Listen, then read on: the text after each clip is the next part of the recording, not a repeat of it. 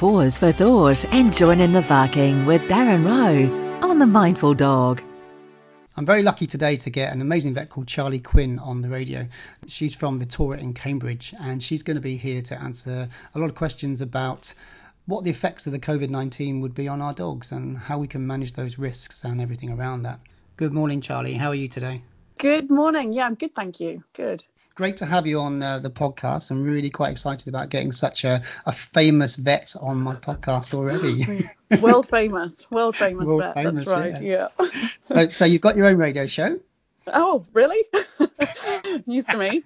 well, I've heard you on the radio on Magic yes, Talk on Sunday morning, so right. well done. Yeah. Yep. And how's that going?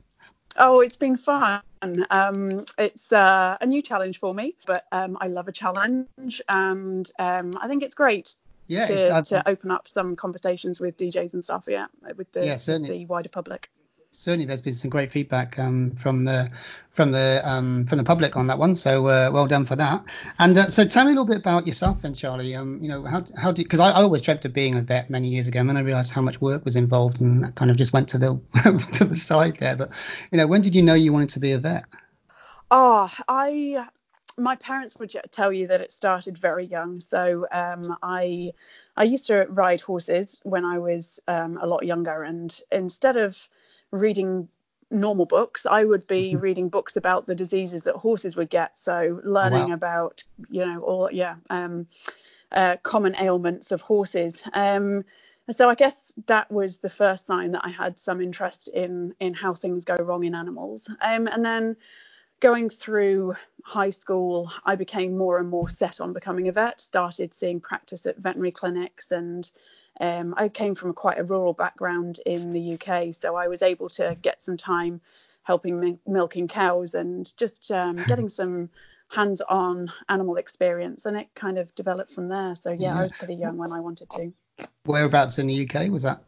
Um, in Warwickshire, near Stratford-on-Avon, oh, okay. Shakespeare, oh. Shakespeare country. Shakespeare land, yeah, yeah. yeah. Takes me back. Yeah. my best friends was from Leamington Spa, so I know the area oh, quite yeah, well. very close, yeah. very close. Yeah. yeah. Okay. And and would you say you're more of a um from that rural background? Are you more of a, a large animal specialist or? A, small one? Oh, well, no, very much small now. Um, but when I was at vet school, I definitely thought I was going to be going into the farm animal side of things. So, um, I you could do so uh, in our final year, you could choose a project to as an elective, and I did that in in farm animal, production animal, um, they call it over here. But um, but I, when I came out of vet school, um, I got into small animals and started really enjoying that, and um, so started um, just just doing small animals from then on, um, from yeah. after I came out of vet school.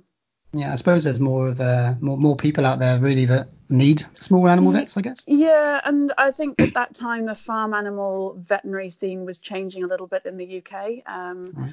It was, it, uh, you know, I I think yeah. I went through vet school with this idea of James Herriot and um, you know dealing oh, dealing that? with small small yeah. herds, um, small flocks, but it was becoming I, um, much more herd health management, which is great. Right, okay. It's a yeah. it's a really good way to go for the for the production animal stuff. Sorry, I have fond memories of um, James Herriot on the TV. What was it called? Yeah. All Creatures Great and Small, wasn't it? Correct. Yeah. And the other one I remember on the um, All Creatures Great and Small was Titchy Woo Woo, who the farting dog. I, don't, I don't remember it that well. Do you not? Oh. No. oh, I watched every episode. It was one of my favourites. I have to admit. I think that's what inspired me to um to be a vet, but I never quite got there. Um, yeah. So a lot of dedication through that study then, because how many years is it in the UK? Well, um, it's a five-year course, but um, at the university that I went to, it's uh, you have a compulsory sixth year where you specialise in some wow. area. So you do a science degree.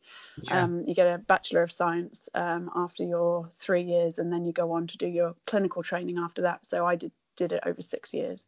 Yeah. So, so what advice, what advice would you have for any, if we've got any young listeners out there who are thinking, oh, maybe I could be a vet, I could help animals. What advice would you give them? Be on the spot there.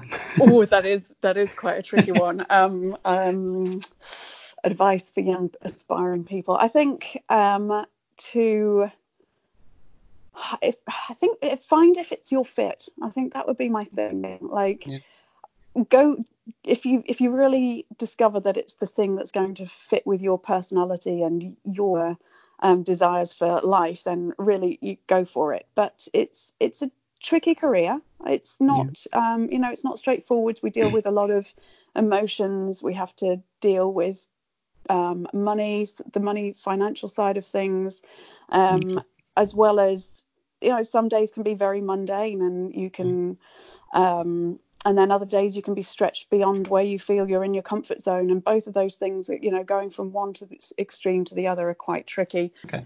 It's not just stroking little cute fluffy animals then. no, I wish it was. Wish it was.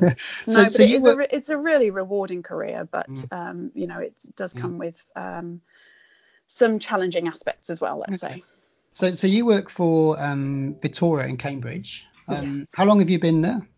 I've been there just over two years. We have um, a clinic uh, uh, based in Te Awamutu, so that's our head clinic. Um, Te Awamutu, there's one in Hamilton, and then there's us in Cambridge. There's a couple of smaller ones. There's one in Otorohanga, Putaruru, um, and that's our um, Waikato branch. And then there are some other Vetora clinics a little bit further afield, so not oh, okay. not countrywide, but um, certainly a regional couple of regions okay. covered. So it's yeah. still quite a nice sort of small family based or sort of vet yeah, it's um, yeah. it's it's got, kind of got the best of both worlds because we're mm. good, close knit, small teams, but um, we have got lots of expertise around throughout the different clinics.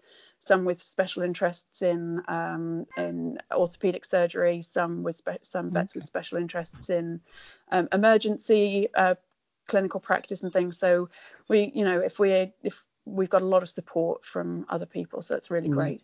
Awesome, awesome. Um, so I've had quite a lot of um, questions from uh, from different clients of the behavioural work. Um, are you okay to answer a couple of those? Oh, give it my best. shot. Yep, let's go for them. So, so I'll, I'll, I'll, read them as they go. So this is really around the the whole um, coronavirus thing, and obviously because now in New Zealand we're in lockdown, um, people are getting a little bit worried about whether they can still get the same veterinary care that they've uh, been used to from from places like Vetora. So, so one of the questions was, um, if there's an emergency with my dog, am I still able to visit the vets?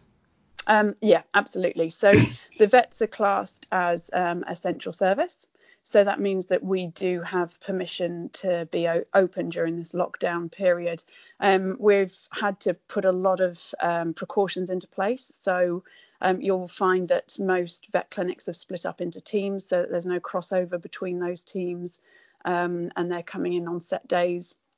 So that if one team goes goes down, for example, say someone gets sick or does get diagnosed with the with COVID-19, then the other team is still there. So That's we good. are still open and um, definitely able to see um, emergencies.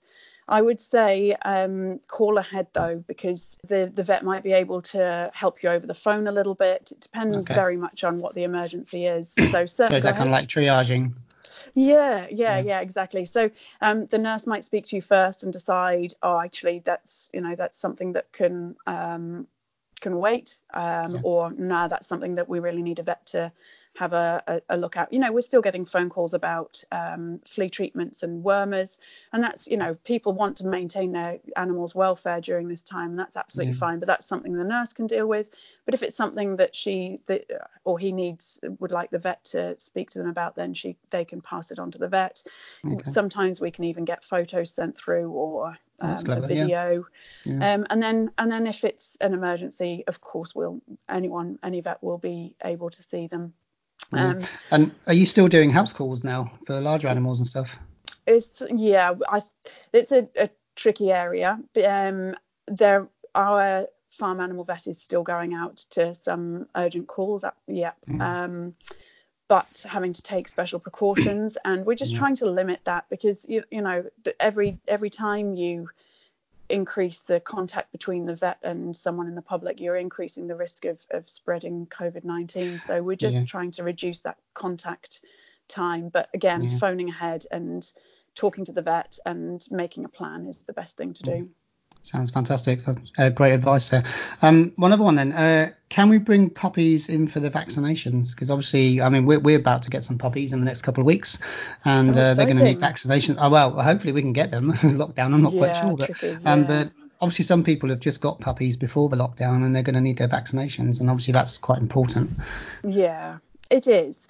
Um, so. Uh, different clinics may be taking slightly different um, uh, direction on this but what um, what we've elected to do is that if your puppy has had some vaccinations, then we will continue that vaccination course through this lockdown.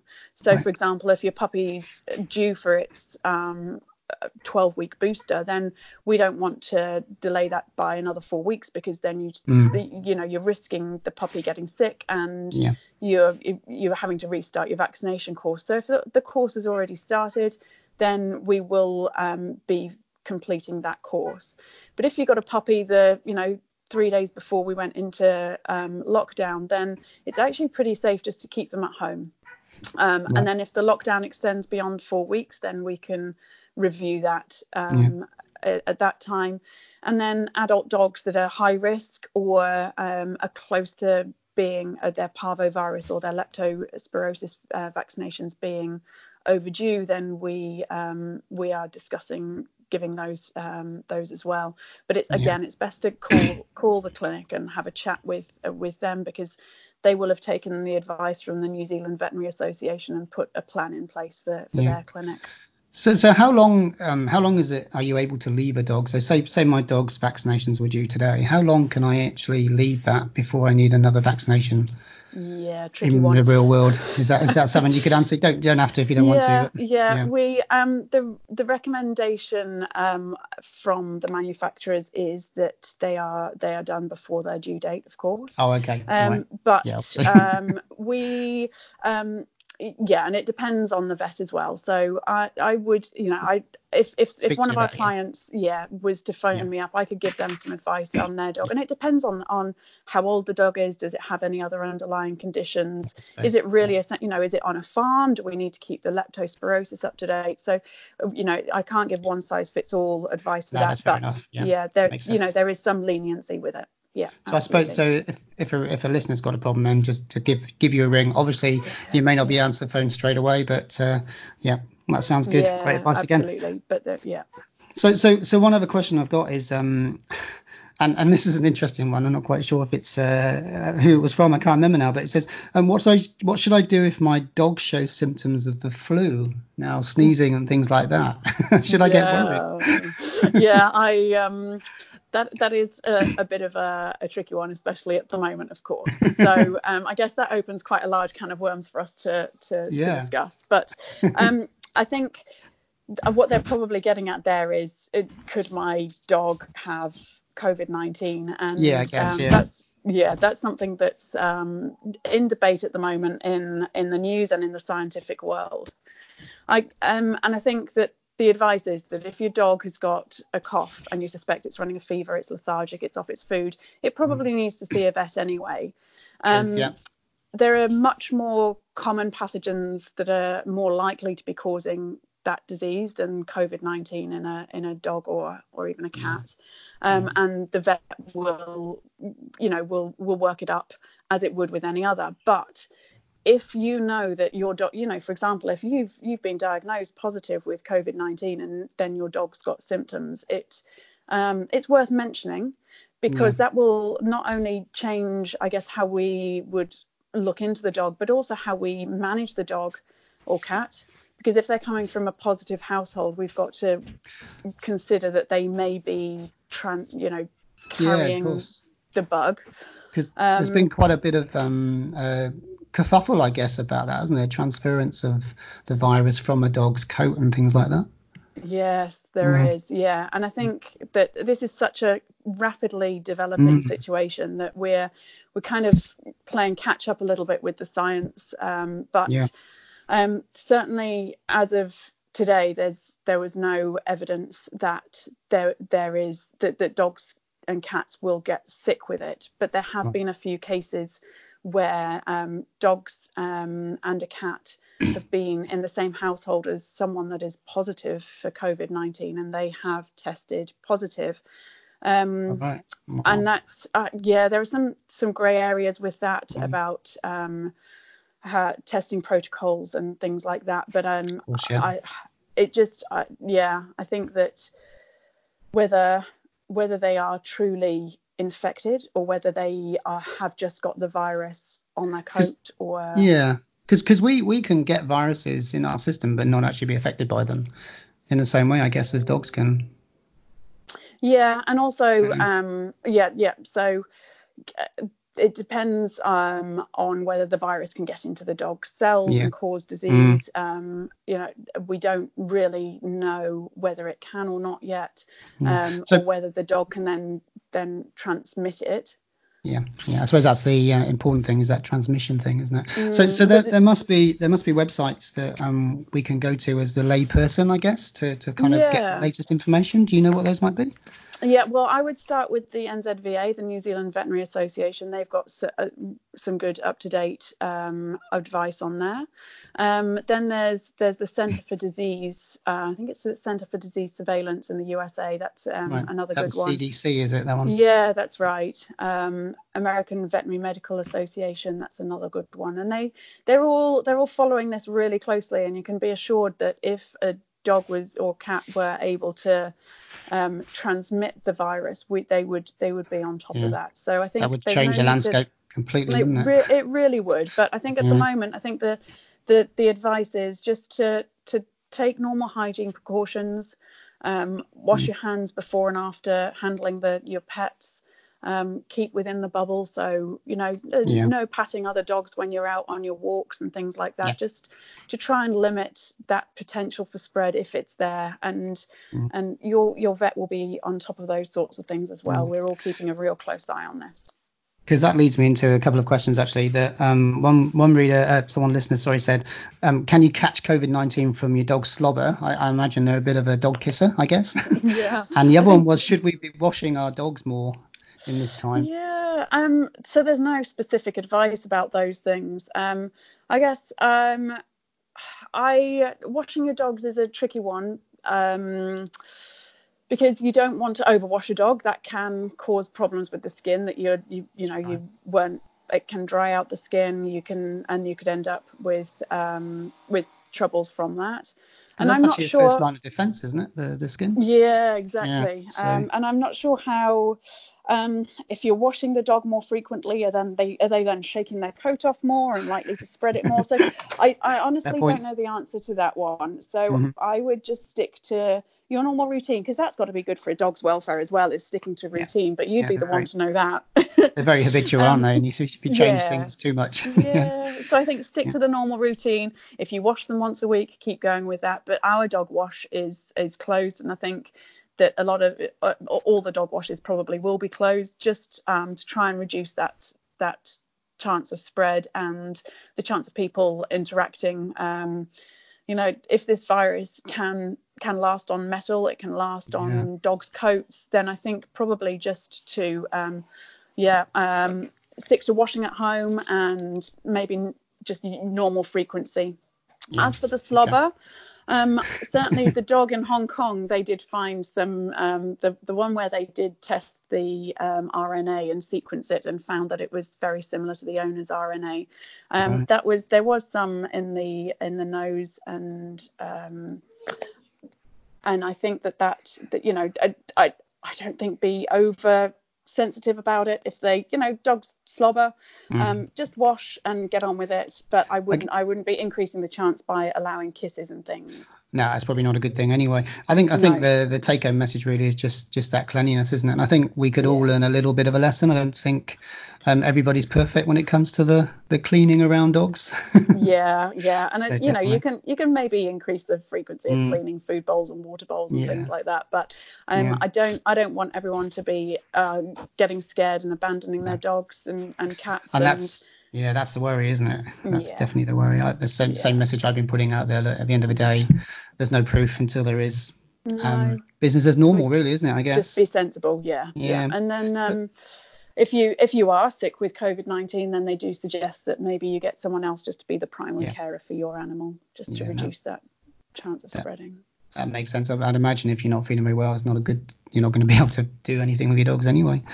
Um, from what I gather, um, that's been absolutely fantastic. I've got no more questions um, from my viewers. But is there anything else that you um, kind of feel you need to add to the to the mix today, Charley, before we sign off? I guess one thing would be just to to um, be kind to your veterinary staff if you if you are interacting with them. And most people have been very understanding, but um, you know, it isn't business as normal. Um, Mm. It can't be business as usual, and um, we everyone's doing the best they can. Yeah, so just And it's a frustrating time, isn't it, really, for oh, most people? really. And, I know, suppose, and, and then you add someone's anxiety about their their sick pet and Yeah, and, that's and, right. you know emotions are really high around pets yeah, yeah, and yeah. and around h- our own health at the moment so just we are really yeah doing our best I always say, I always say in times like this, just take take three seconds, take three deep breaths, and just then think, do you really want to say it? that's a very good idea i'll have to use that yeah, it's a good one. Hey, maybe Charley. with my kids while i'm oh. homeschooling them Don't get me started on kids. they say never work with kids and dogs, do they? So. no oh damn it gone wrong there Well, well, maybe that's maybe we'll do another session with um about children and dogs. That would be quite cool, wouldn't it? Yeah. yeah it would Um, actually yes Hey Charley, it's been fantastic catching up with you, and um, hey, some amazing information, and I'm hoping that most of our um, listeners are going to be able to get that that the the exact information they need because there's a lot of rubbish out there on the internet if you read, um, uh, and it's good to get the right information at the right time. So thank you so much for that. I really appreciate you giving up your time, and No it'll be great to at catch up with you again. Hey, before we um go on, when, when can we catch you again on the radio? oh is that the 26th of april i think 26th Um, April. What time is that? nine o'clock nine, Nine o'clock, for the morning right. cafe yep Well, I'll certainly be uh, catching up with you and tuning in. And um, if you're in the Waikato, guys, it's um 100 uh, 100.2 FM, and you can hear the uh, amazing, world-renowned Charley Quinn from Vetora in Cambridge. they do know you're joking, right? oh, I hope so. yeah, no, of course yeah, you're not. think they do. yeah, all right. Well, Thank thanks, you, Charley. thanks for having Speak me on, again soon. Cheers. I'd like to thank Charley Quinn for coming on the show again. It's great to have that professional knowledge and experience when you need it. One of the most important things in a time of crisis um, like we are at the moment in lockdown is that you get your information from the right sources. And Charley mentioned a couple of websites. Uh, one of the most important ones, because it's New Zealand specific, I guess, is the New Zealand Veterinary Association, and that's nzva.org.nz. If you need to know any of the latest news, please go there. You know it's going to be New Zealand specific, so you know it's going to be appropriate for you and your pets. I hope you've enjoyed this episode, and it'll be great if you can join us again next time. Until then, be safe with your dogs and cats, and remember, stay in your bubble. You've been listening to Darren Rowe on The Mindful Dog, giving our canine friends a voice throughout the world. To find out more about what we do, visit our website at www.mindfulnessfordogs.com.